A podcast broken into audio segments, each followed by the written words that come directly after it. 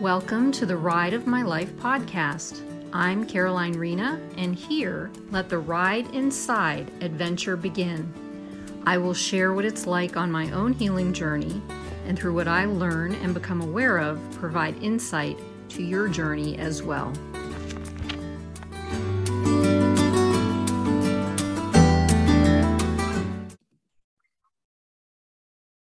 Everyone, welcome to the Ride of My Life podcast. I'm Caroline Rena, and uh, this is season two, episode five, I believe. So moving right along.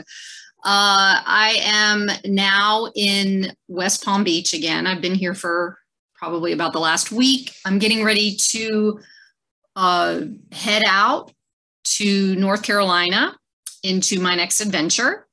And um, this week I wanted to, I'd be remiss not to talk about Valentine's Day because it just happened and it was very interesting. Um, some of the stuff that came up for me and in understanding myself, who I am, and how Valentine's Day shows up, you know, like on social media and within relationships and different things like that. Um, as a little girl, I loved Valentine's Day. I used to hand out the little Valentine cards that came in the packages to my friends at school. Um, I made cutouts of hearts and drawings, and it was just one of my favorite holidays. And uh, in the years after that, when I was in um, relationships, Hallmark probably made, made a name for itself with the cards, all of the cards that I used to buy, because I just love to purchase cards for those that I loved. So, um, on that note, this year, I didn't have a significant other to, in my life to lavish my gifts on, um, so to speak. And I did learn though some a great deal about love and this kind of love people talk about it all the time and a lot of us really don't understand how it works I haven't um, and that is self-love and um, I learned why it was missing in my life and uh, discovered what I am doing or can do to regain it. So hopefully this will help in understanding what it is and um, help you to see that you are absolutely worthy and um, you matter in to yourself in in loving yourself, and that's what I've figured out. so I'm just going to go real quick on uh, Valentine's Day. Um, the history, the origin of the day is is really vague.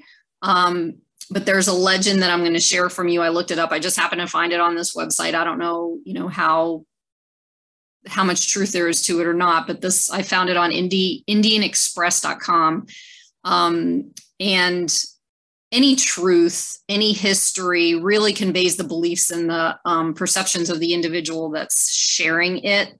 So um, those in and of themselves can be there can be many perceptions uh, in any aspect because we all have a different perception from where we come from. So here goes. So the story of valentine's day.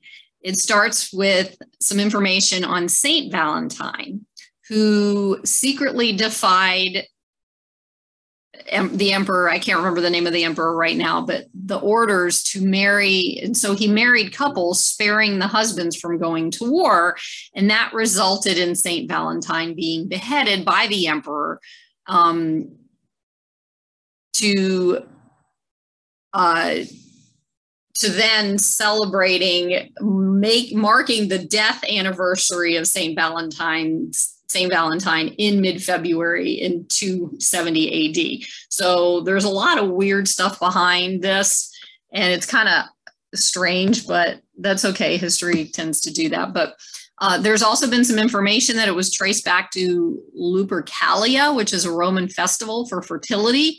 And also, there was a belief that the day was celebrated in an attempt by the church to give it a religious twist. So I'm my assumption is that back in the day it used to be more, um, you know, uh, nature based religions, and they didn't and they wanted the religious twist to it. Um, I don't know. That's what I gathered from the information. So, anyway, during the festival, men and women were paired based on a lottery, and most ended up in marriage. And at the end of the fifth century, it was decided that it would be the date to celebrate St. Valentine. And there were a few other legends, and Valentine's Day was also mentioned in a poem by medi- medieval author Geoffrey Chaucer in 1381, where some people consider this to be the origin of the modern celebration of love by historians. But wait, what's love got to do with this? So, yesterday, when I started writing this, I was actually talking about Monday, this past Monday, when um, Valentine's Day occurred. And so, uh, for me, the discovery of love turned out to be much different between Monday and today. And why is that? Well, I'm discovering self love, self worth, and self esteem maybe more fully for the first time in my life. And how did that happen?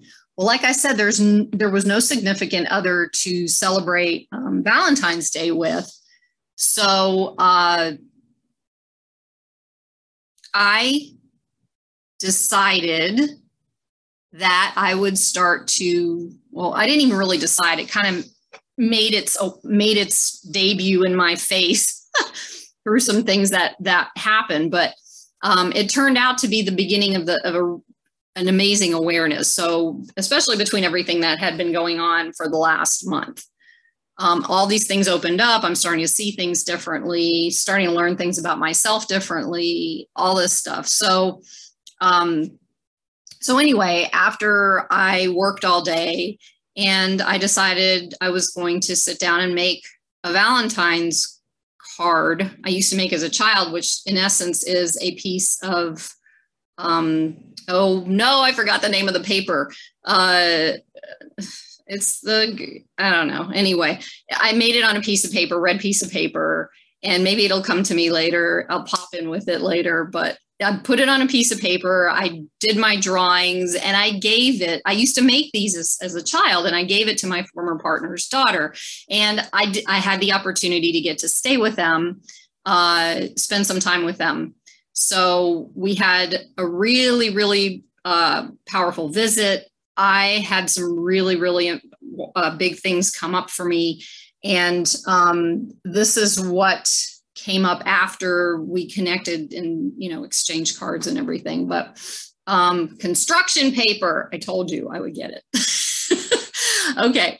So anyway i took the opportunity again like before when i was in west virginia i was working on emdr and bilateral stimulation with kinesiology and speaking you know the narrative or the beliefs that i be- believed in which switched things around in my body and mind to not believe those the things that I believed anymore, such as I have to suffer in order to get my needs met. That was a big one.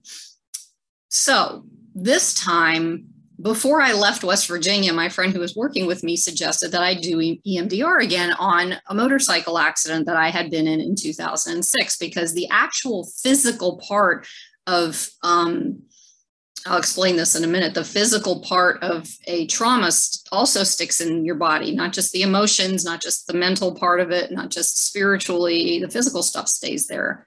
And obviously, it's going to have a physical trauma on your body because there was an injury, if there was an injury. So, anyway, um, so I explained on the last uh, uh, blog and podcast that I, how I had driven, how I ended up driving down in the direction that we went where I where we got into the motorcycle accident, me and my ex-husband. And um, so I worked through a lot of emotions with that. If you want to get go and look back at that just to see what happened with that, great. Um, and catch yourself back up here. But um, I mentioned that again, that trauma is held in the body and the subconscious and it all works this way. So when I was saying the thing about the physical trauma, it could be from an accident, it could be from surgery, it could be a birth trauma, um, or it can be an emotional trauma, for example, neglect. So, um, which is where a lot of mine came from as a child. So, what I just want to make clear that I'm understanding is that the body records every single event, traumatic event, uh, good event, all things get stored in the body. And mostly we don't know it. And so, um, what did I learn about this? So, what I, well, actually, I relearned about codependency, narcissism, and devaluing myself. And I knew I was always putting others' needs before my own to the point where my system, both my nervous system and emotional system, were running my life.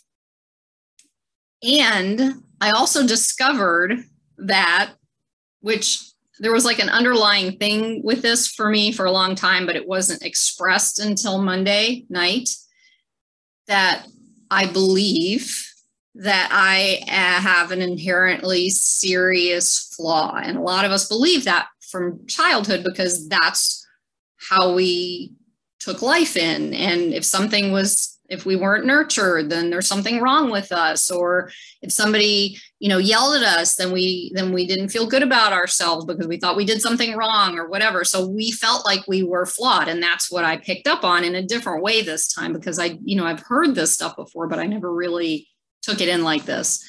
And it was a it was like a belief what i called a belief system fuel on how i did my life. And this flaw consistently led me into toxic shame and had me believing that I had no value.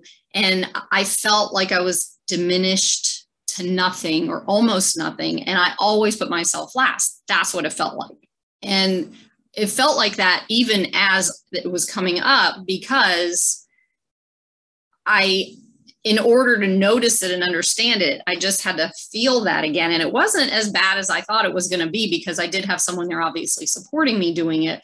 But um, it'll hurt a little bit. You'll cry, you know, or what, whatever reaction comes up, but it helped. And what was interesting is how it helped. And so I'm going to start with that. So the belief I had that came up because of the motorcycle accident. So we're going through this whole thing, and the belief that came up was I don't matter. And one of the reasons why I don't matter, and I can't remember specifically um, exactly how this came up in my head, but there was something about the fact that in my relationship with my second husband, uh, after the accident, it was almost like he didn't care that I was involved in it with him. Like he's a real tough guy and very strong as far as being able to deal with things. So things, unless it was something, you know, um, it was weird because if it was something with me at that point, it was like I didn't matter. Um, if it was obviously with his kids, his adult kids, and you know his family or whatever, his, that part of his family, it mattered we were already on the outs anyway, I guess, and which which was weird because yeah, it, it was just anyway. I don't want to get into that. Obviously, that was a long story. So this isn't about him. this is about me and the fact that I felt like I didn't matter. And when did it begin? And so the crazy thing as I was doing the EMDR was I realized that it probably began when I was born. I've told the story before um, and of course, I have no mental recollection of it, of what happened, because my body is holding was holding the trauma. It may still be. I don't know that yet. Um, as it holds all traumas, as I explained, but it even holds the pre-verbal ones where we don't even know what's going on, where we don't we have no understanding of what happened where we don't know what emotions and and um, any of that stuff feels like because of course we can't express it. So um, i mentioned that story that i had heard that i had read in the court paperwork where my mother left me in the hospital room to go and take care of other patients in the hospital as she used to volunteer uh, as a red cross uh, red cross volunteer and so she left me. And that made me feel apparently like I didn't matter. But that was the first one. That was the thing that we first went back to. What did that do? Um, basically, it triggered how I felt about myself and how I behaved myself in every relationship that I ever had And it also showed me how the relationship with my mother and my father were that I didn't matter. And it, it felt like it, it brought that up too. So, what I recognized was I was so desperate to matter to my mother that every person in my life became her, including me. And I hope you're understanding what I'm saying here. I'll hope that what I ex, uh, explain here kind of points that out. But she always put others first. I put others first. I didn't count. I didn't count in this life, and everything about my life became about the fact that I didn't count. Now, I did not have a relationship with my mother. She was out of my life from the time I was 12 until I want to say in my late 30s, and then again for 10 years until I was in my 40s.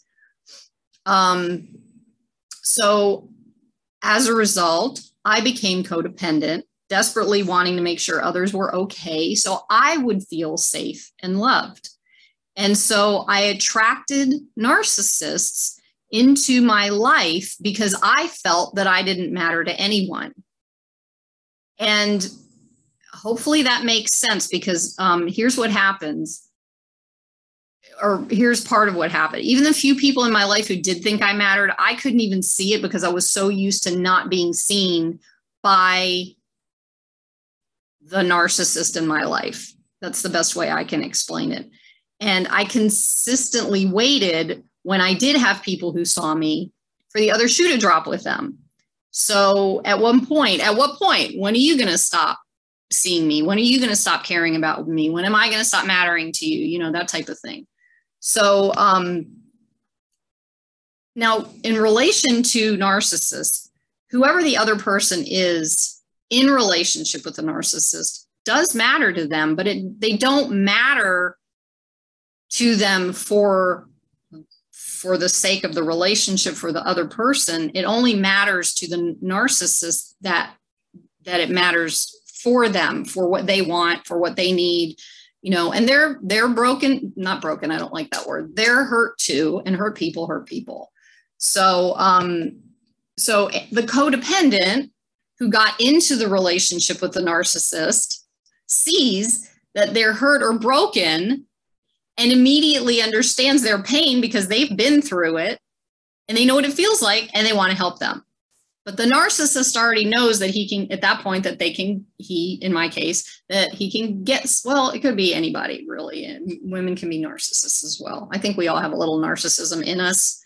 Um, but they, they know what it feels like. Well, I said, as a, the, I knew what it felt like and I wanted to help.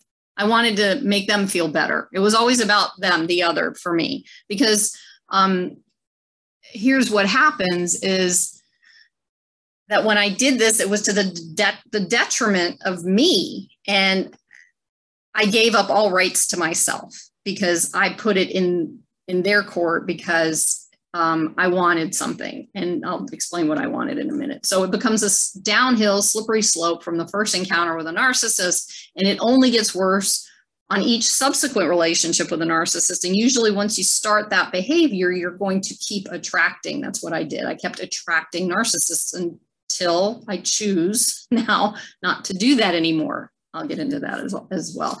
So, when I already felt like I didn't matter, I had to look for ways to be loved. And I found them and immediately began taking care of them and totally ignored me until I started recognizing that I was ignoring myself. And the worse it got as the years went on, the more I found that not only did I not matter to them, that especially in the most recent time, I started, well, each time I didn't matter to myself anymore, but I recognized that most recently, especially with this EMDR session that I had. That I didn't, that it was like, wait, whoa, okay, so I just don't matter to me. And that's not good because when we don't matter to ourselves, then it, there's nothing left you know there's no self-love there's no whatever and i felt self-love but this is like a whole different variation of it because now i'm starting to see how it looks like in relation to other people not just self-love i have self-love i feel i love myself but I didn't understand what it was like in relation to other people until I started walking through this piece in the last few days. So then I find out that the price of healing from codependency is guilt. Oh boy, just what I need more guilt in my life. I, so, guilt for not taking care of them more, for them telling me that I was selfish, to the guilt for not taking care of myself, to the guilt for recognizing that I was being codependent with them. So I could recognize the thoughts and beliefs of codependency. So it was a vicious circle. It was like going from them to me, back to them, back to them and me, back to it, it, it was nuts. And as I let go of putting others first, I also feel guilty about that because I'm so used to being codependent and helping others. And that doesn't work. so there's there's a little history here. Again, I was parentified by my mother, who even as a four-year-old, when I was four, I was meant to put her first and make sure I told her I loved her and ask her about her health. And this happened again when I was 43 year, years old. Now, a four year old child isn't supposed to worry about their mother. And if there is a narcissistic mother in the picture and they expect you to worry about them, that's not your job. But it took me a long time to figure that out. And I was angry with her for a very long time because uh, it, it was my favorite thing was she put it in my court and then gave me a, a guilt trip by saying, I bore you. Like I had a choice that I was born, you know? And so that stuck with me my entire life. It wasn't fair. And now I get to take a look at it, take responsibility for that, and work through it. But it happened and it's okay. And I have done the forgiveness work on her with her, and she's since passed. And I understand also where she was coming from. So it helped me to work through all that stuff. Uh, anyway, um, but the guilt, it lived inside of me of doing it right for her and never for me. And it showed up in every single one of my relationships. And that was such a wake up call. And I want to add here that generally, anyone who blames you for behaving a certain way is behaving in the same way but they just don't see it they don't they, they either consciously recognize it and they don't want to take responsibility for it or it's subconscious and they don't you know it's not on the surface. They don't know that they're doing it.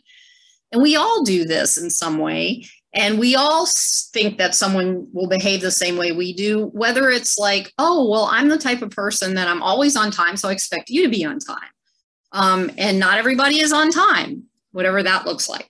Or something negative like uh, i'm i'm gonna i'm gonna you know move in with uh, a married woman and i suspect that you're going to do that too and not necessarily you know? You know the the ex-husband moving in with a married woman or the neither one of them and then expecting that you know that was the case for the other person. That's not it doesn't it doesn't work that way because we don't we aren't the same people but we see that somehow with with each other in certain ways when we're not aware, when we don't take responsibility for our own behavior and our own behavior that, that comes from the traumas or whatever happened when we were little. So there, it, there's a whole bunch of things going on here. It's a lot of information, and it's sometimes it's not easy to keep up with, but I'm doing my best to share it, even though I know it's kind of all over the place. So bear with me.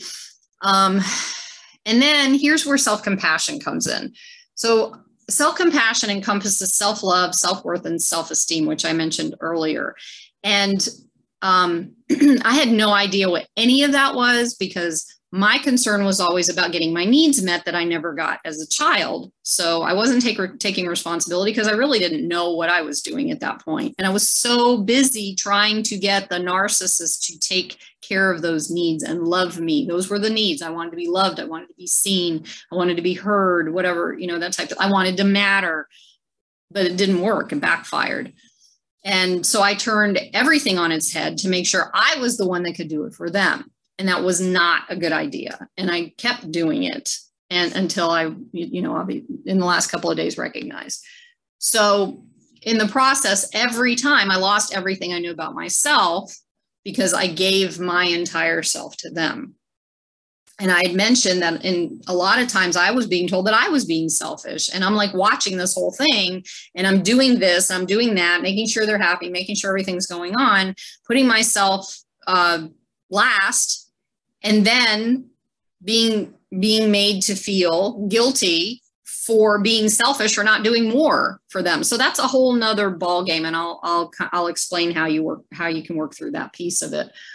So that's the challenge because for years I was told I was selfish, that I only did for myself. I was only looking out for myself. And my discovery was that it was a coping mechanism that I used for self protection because of the codependency that I had no idea what to do with or for before I realized fully what was going on. And then the tables began to turn and I saw what I was doing and why and my reactions of desperately finding a way to take care of myself after I'd already established this is how you can treat me.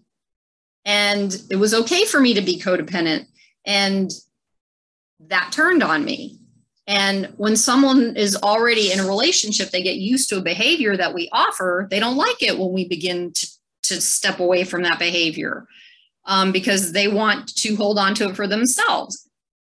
So it's really it's a catch 22 when you're working in with people who are um, traumatized in the same relationship and more than more than more times than not you're not going to see someone who hasn't done their work with someone who is um, heal you know more healed more regulated than we are in a relationship together because they won't put up with it and until we figure it out and take responsibility and do something about it, we're going to end up in the same relationship that we keep that we've had over and over again until we learn how to deal with it um, and to work through it.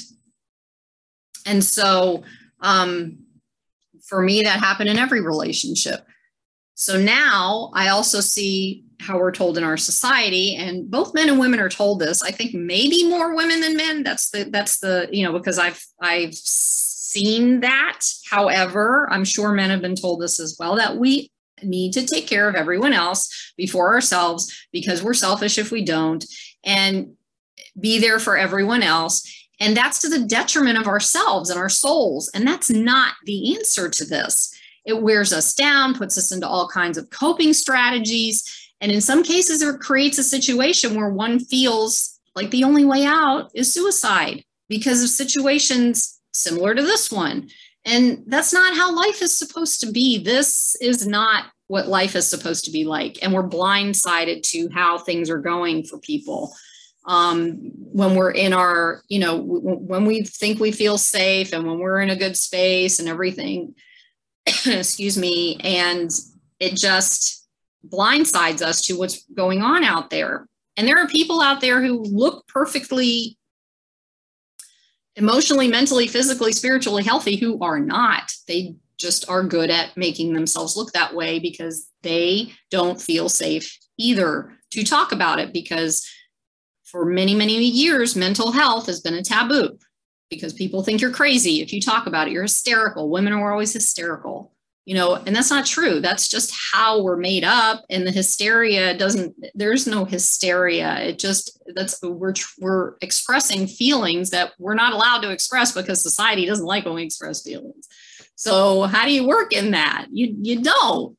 And so i'm choosing to do it a little differently. I don't consider this being outspoken about it because my own personal journey. So i'm just sharing what i've learned and that's what i'm seeing. And it's it's crazy. It's just ridiculous how things are put out there for us to believe in and we get to figure out how to cope with it. And that's not how it should be. Life isn't about coping it's about living.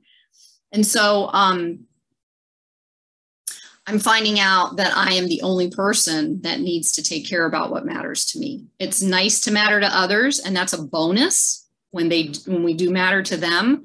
When I can fully find that self-love and how much I matter to myself, the self-worth and the self-esteem comes automatically in that territory. And that's where I'm touching. I'm, I'm just walking into that. I'm just starting to feel it. I can see a difference. I can feel a difference um, and I'm also recognizing too that from the past uh, podcasts I've done, uh, I can see a difference. There are days where it's like, oh, I get it, you know, and then there are days where I'm like, oh, but I, oh my God, and, you know, it, it's it's just it's really cool to to watch what's going on. Um, and here it is. The big answer is that I get to be selfish. And I get to put the mask on first on this plane ride before I take care of other people. And also, there's a line drawn with caring for others who can't care for themselves and caring for others who don't want to care for themselves and or and want others to do things for them. So I want you to know the difference between that. So when I'm talking about, you know, being codependent, that's different. There there are things where there are people out there that we do need to take care of because they can't for physical, mental, emotional, whatever that is, they just can't do it.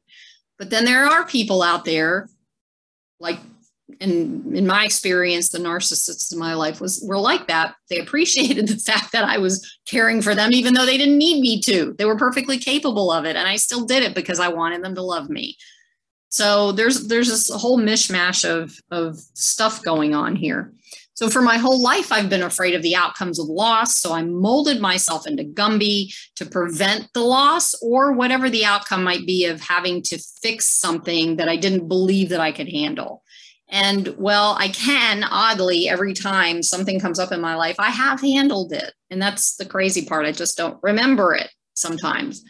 And I just get to believe that about myself now that I am capable of, of doing it.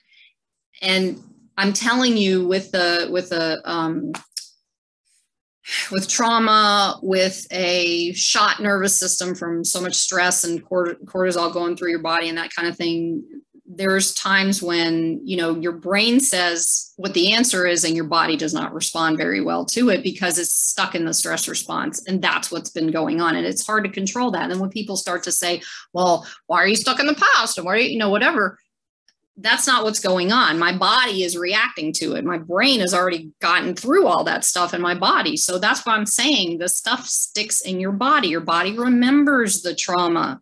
And so the body reacts to it. It's not the mind reacting necessarily. It follows sometimes, and sometimes it leads, you know, by telling us stories. But anyway, having said that, so here's what I get to do. And hopefully you can get something from this as well. I get to i get to forgive myself for all of the things that i did imperfectly. And there were plenty of things that i did imperfectly but that doesn't mean that i was imperfect. I get to treat myself with the same kindness that i would give to a stranger on the street. And in every way that i behaved i did it because i didn't know any better at the time.